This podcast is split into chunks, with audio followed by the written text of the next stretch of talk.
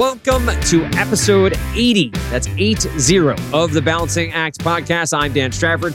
Today, we're kicking off our newest mini series on constructive feedback and challenging conversations. In this series, we're going to explore the importance of both giving and receiving feedback that's designed to build individuals up and not tear them down. After today's introductory conversation, we'll be inviting experts from the coaching and leadership development field to help us and you understand more about the skills and techniques needed to get this right. Andy, looking forward to this conversation as always, but do want to check in. How you been? What's new in your world? Yeah, uh, doing doing great. It's the it's the middle of winter here in Wisconsin, and we've got a few inches of snow on the ground. I was awoken uh, last night uh, by a pack of coyotes that were right outside the window. So if I'm a little bleary today, uh, man, if you've never heard a pack of coyotes screaming and yelling um, for like 20 minutes straight, it's uh, it it can it can really grate at you. Right, especially being woken up that way. Uh, right. That that is a very specific heart palpitation. I don't know, yeah. don't know. I think they're really. We have coyotes in our up in Massachusetts. We also have snow on the ground. Uh, we've had coyotes in our neighborhood. Um, so you get a lot of the next door. I don't know if you know the website next door posts of coyote on the loose. Be you know, small animals beware. Ah. yeah, exactly. So, but uh, good to hear. I hope you uh, get some much needed rest later today. I suppose. Uh, but uh, this is a this is a conversation for us on challenging conversations uh, that I am very ready for and very uh, intrigued by where the conversation leads throughout these next few episodes as you talk to uh, leaders in the uh, developmental field, leadership development field. I think if we dive in and and discuss why why is the ability to have challenging conversations so important to organizations and to organizational health? Yeah, look, we you know we all want to work in organizations where uh, everybody's getting along and there's smooth flow uh, throughout the business. Everybody knows what everybody else is doing. Uh, but then, you know, human nature uh, gets in the way. Uh, we hide things. Uh, we're embarrassed to uh, bring something forward, uh, and you know, and all of a sudden we're wading through the mud of uh, obfuscation, right? And and and we don't have the kind of transparency that's necessary to build both trust and accountability uh, in in the organization. You know, if everybody's walking around on eggshells and the water cooler is driving communication, uh, and it becomes a he said, she said, they said, right. fingers being pointed all over the place. Uh, you know, how are we supposed to produce great results for our customers when we can't uh, when we can't really talk to each other? Uh, heard. And uh, I think as we discuss further here, I will admit to my own issues with uh, challenging conversations. But uh, let's be wholly specific here, right? Let's dive into defining what we're talking about. And if you could, what is constructive feedback? So um, the, there's this saying that feedback is a gift. Uh, and and I and I agree that feedback uh, is a gift. Uh, uh, our son Nick and I write music, and we and we advertise it on uh, you know Spotify playlist. Uh, uh, platforms that place your song on playlists, and you get feedback from these playlisters, and some of them you know, say some things that are, uh, you know, not so great to hear. yep. Uh, like, oh, that that singer's voice just kind of grated on me a little bit, and that singer is me. right. um, now, you know that that's great feedback to have, uh, and really appreciative of it. But you know, feedback as a gift, it needs to be wrapped in packaging that makes us uh, want to accept it more. So if feedback is wrapped in packaging that pushes you away and uh, and and makes the the the the information less palatable to receive, uh, that that's really a, that's really a problem. So I like to think of the word constructive uh, as the packaging that helps make the gift of feedback more impactful for both the giver and receiver. So when that that's why we're you know we we're going to be talking about constructive feedback and how to deliver constructive feedback in uh, in this series one of my favorite phrases from a colleague of mine, and she had borrowed it from someone else, not claiming she she made it up, was calling people in instead of calling people out. And so the idea of constructive feedback rather than just simply feedback, um, having a purpose behind it makes a lot of sense. And and calling people into the conversation rather than calling them out in a meeting or calling them out for work being done, uh, I think goes a long way. Before the show, we were discussing there are a lot, several underlying factors that can confound these challenging conversations. What's what's the most important confounding factor to consider, in your opinion, before engaging in a challenging conversation? Yeah. So if, if I'm coming to you with uh, something that needs to be said uh, about some issue, uh, in either our work environment or some some uh, customer challenge, um, I have to remember that you have already formed your own narrative and your own set of beliefs about what the challenge is. Uh, and uh, you know, many times we think only about ourselves right. and how we're processing uh, the information, how we're looking at the at the situation, and uh, take the tack of I'm going to tell you yep. uh, what uh, what's what this is all about, and that immediately puts both parties on the back foot, yep. and uh, and makes trying to have any kind of good uh, communication uh, occur. Uh, it it just it puts up this wall. So that that understanding that that narrative already exists uh, is a huge step along the way uh, to to having a good conversation. It's the cliche of uh, you know admitting you have to admit you have a problem first. Here you're acknowledging what biases might be ahead of right. you.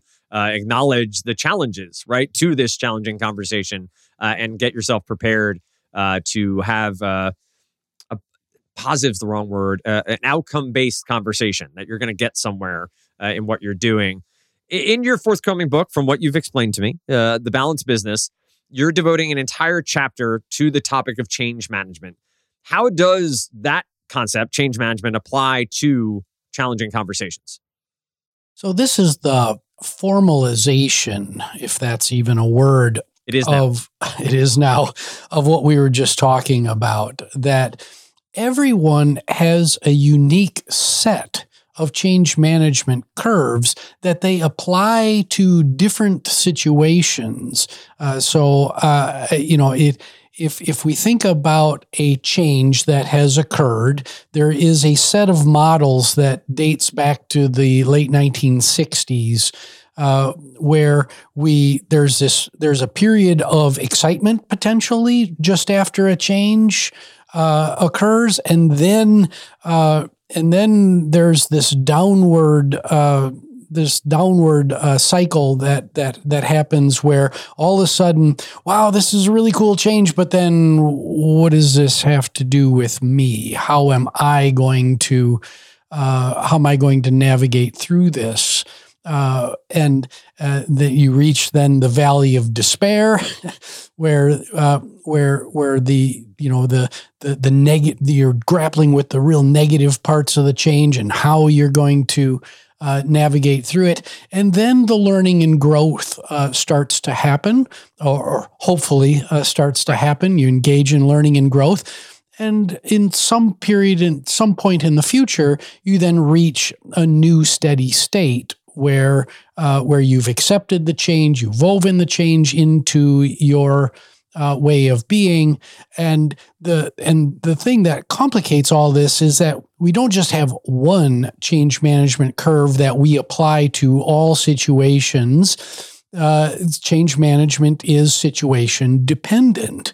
Uh, so, you know, to uh, to uh, we we talk a lot about empathy and compassion on this show, and one of the things that I think uh, demonstrates empathy and compassion most readily is when the sender of information, the sender of uh, it's usually bad news, but you know some kind of change recognizes that the per- person that's on the receiving end is not on the same part of the change management curve that you are, and they've got a completely different set of change management curves that are shaped differently than uh, than your than yours are. So I'm what I'm really recommending here is that if you're serious about uh, trying to have better conversations uh, with your people, your colleagues uh,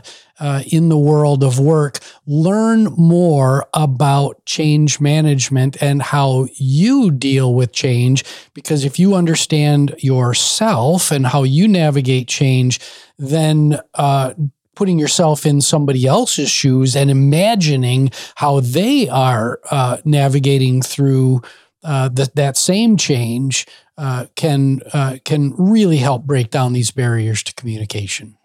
Even the acknowledgement, if you were to just say you have the same change management curve, the acknowledgement that they are further behind you on that curve is just that first step, right? And then yeah. building uh, makes a lot of sense. And hopefully, even if someone listening doesn't have the mind for this, maybe they're an engineering person who's a manager. There, there are curves out there for engineering. There are curves out there for video production. There, so the analogies, the comparing and understanding, I think is a great way to start and a great way to understand where this can go from a change management perspective, which exists across all sorts of industries and, and life to be uh, obvious uh, with my statement. Uh, good time to take a breath uh, and uh, have a word uh, from a sponsor here, a commercial, and we'll be back with more of the Balancing Act.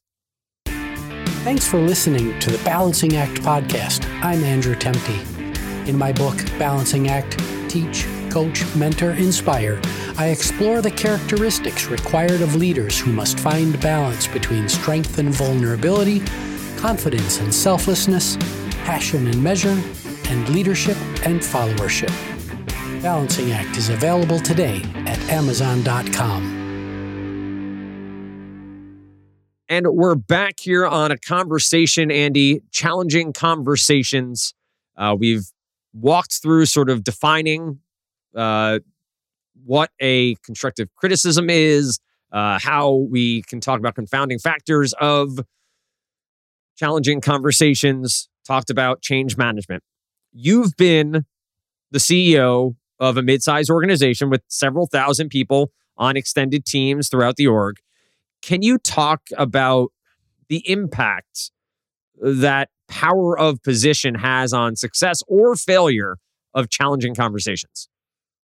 Yeah, th- this one is super important. Uh, if you are a leader or a manager, uh, you you must grapple, you must wrestle with the power of your position. It whether you like it or not, position matters in challenging conversations.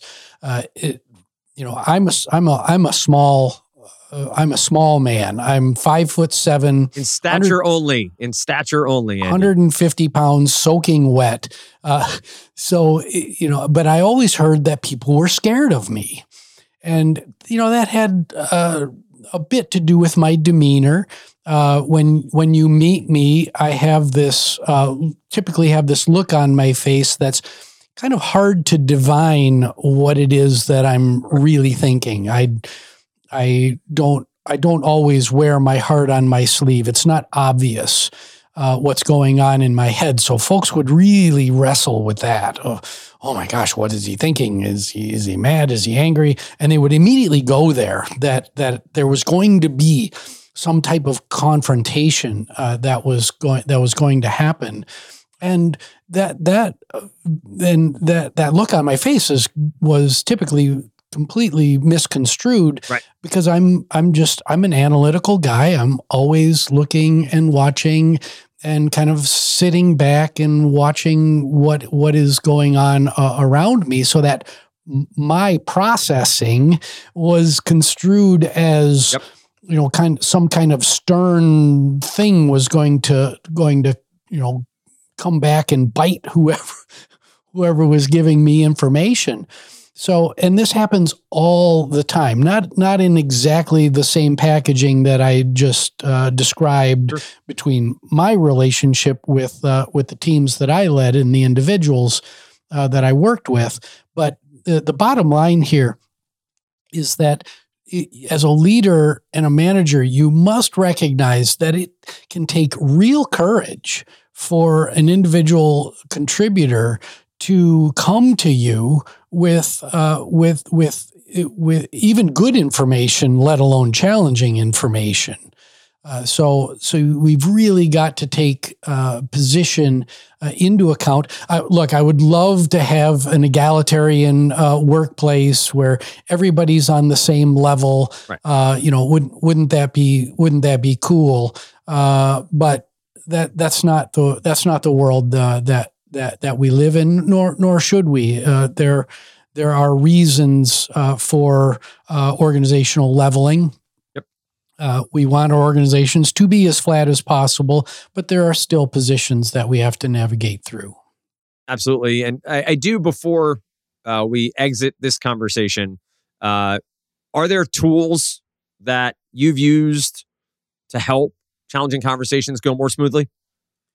Yeah, it in a business const, uh, construct, facts, data, analysis. Uh, it is not enough to just come armed with a whole bunch of data and you know throw up all over everybody with a whole bunch of facts and data uh, there you know analysis that there, there's been some critical thinking that has been applied that uh, my response to this issue is not just all emotion and uh, and emotion is important. How we feel is important.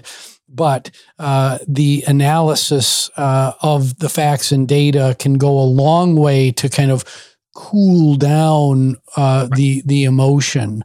Uh, the second thing is uh, just frequency and immediacy. If you let something stew for a very long period of time, uh, then both parties are going to be all worked up, and you're gonna and you're not going to get very far. Uh, the the third thing is show vulnerability be human. We're not uh, we're not robots uh, here. neither party in the conversation is is a robot. So showing a modicum of vulnerability. Again, you don't want your heart on your sleeve and uh, and uh, and show and you know have em- emotion turn into waste, which is something that I also talk about in my second book. Uh, so there's a balancing act to be played yep. there. Uh, and then and then finally go on a continuous improvement journey uh, as as an organization or just uh, as an individual. When you are on a continuous improvement journey, then measurement and transparency are by definition a priority. Uh, respect for people the elimination, the identification and minimization of waste, and a maniacal focus on the customer uh, all comes with a continuous improvement journey. And those things, that those viewpoints are are a fantastic way of again cooling down the conversation and having that focus on the customer. Today's conversation has not been challenging for me. I appreciate that, uh, Andy. But uh, I do want to bring it back to where we started um, with the balancing act between trust and accountability. Any final thoughts on the role challenging conversations play in that ongoing balancing act? Yeah, so not to talk too much about the next book, Balanced Business, here, but I think it's important. This concept of organizational flow can also uh, m- reduce the number of challenging conversations that need to be had if you make it about the work and about creating optimal flow, which then helps maximize value that is contributed by all parties along the value stream of whatever product or service that you're delivering to the customer. Uh, then you've got a uh, you've got something mutual to talk about. You've got something in common that yep. you've, uh, you know, immediately, uh, again, taken the temperature of the conversation down because the results of our challenging conversation uh, should be pointed at how are we go- how are we going to create more value for our customers, which will ultimately help both of us yep. uh, because we're uh, because we work ostensibly for the same business and have those uh, same goals. So, Dan, I've been doing a lot of the talking uh, today, as I usually do in these uh, conversations. But what did we miss today? What What's your uh, nuggets of wisdom around uh, challenging conversations? I, know this is a podcast, and and your books are, are focused on management or managers and people who are are working uh, with employees and working with teams. But I think it's important that the the conversation be it's already extended, but understood by those who are the workers, right? The taking my perspective of it, I despise tough conversations at work. I mm-hmm. like I I try to avoid them. Yeah. Um, and so being better about that and being open to the tough conversations being available for the tough conversations. And to your point, I think every this is just a, a, life lesson, I think, um, is just don't assume the intent of the person talking to you. Don't come in with the preloaded, this is how this is going and this is why it's going this way. And I already know, you know, Sharon doesn't like me. She never has. And, uh, you know, she's not going to like any of the work I do. So what's the point? Right. Um, that, you know, that's that, you know, Gartner hype cycle is the trough of disillusionment. You talked about it before. Like you get down there, you don't come back. Like you're you're already you're you're going to be an employee who's sullen, sitting in the corner, and you're not going to get opportunities. You're not going to get work, and eventually you'll be out the door by your choice or by the company's choice. Um, and for managers, it's the same. You've already pointed out, but I do think it's I've come a long way in my life of of understanding I have no idea what's happening in someone else's life. Yeah. I, I can make assumptions. I can try my best to listen, but we're sharing 10% of our personal lives, maybe 15 at work, some people more than others for good or for worse. So going into these conversations, just assume that everything's not 100% great at home for them. Everything's not going perfectly that day. Maybe they stepped in something on the way into the office. Maybe it rained and they didn't have an umbrella. And just those small things that can put people yeah. into bad moods um, I think is so important. And then if things escalate from there, that's you react, right? You react and change and and you do. But starting that way, as you were saying, starting with that little bit of empathy, not full on emotion, not full on um, having a box of tissues on the table ready to go, um, but being open to it and being able to to have that idea, I just think is so important in in any challenging conversation, personal or professional. Yeah, everybody's carrying around their own baggage right. and their own S H I T. Exactly right. Um, at, at, every moment of every day. Um, so, yeah, great, great point, Dan. Thank you for that. As always, uh, you can find this podcast across all your favorite podcast apps. Uh, if there's one out there that is new or is uh, not being utilized, please uh, let us know. Uh, you can always find Andy uh, over on LinkedIn as well with postings from his website and the Saturday Morning News. But don't forget to like, rate, subscribe, share the podcast. YouTube episodes come out uh, looking back on uh, the content as well. Comment there, share, subscribe. Uh, you find, of course, The Balancing Act uh, on bookshelves and stores and, and on your uh, different websites that you may peruse reading materials. And uh, do we have a, a target date? I don't know if I've asked this question for the, the forthcoming book. Is there a release date that I may not know that we can share with the listeners? Yeah, release date is still being pinned down, uh, but it will be uh, late April, early May of 2023. So uh, just uh, just a number of weeks after this uh, episode reaches the airwaves. There you have it. So uh, keep your eyes peeled for that. And as always, Thank you so much for listening to The Balancing Act.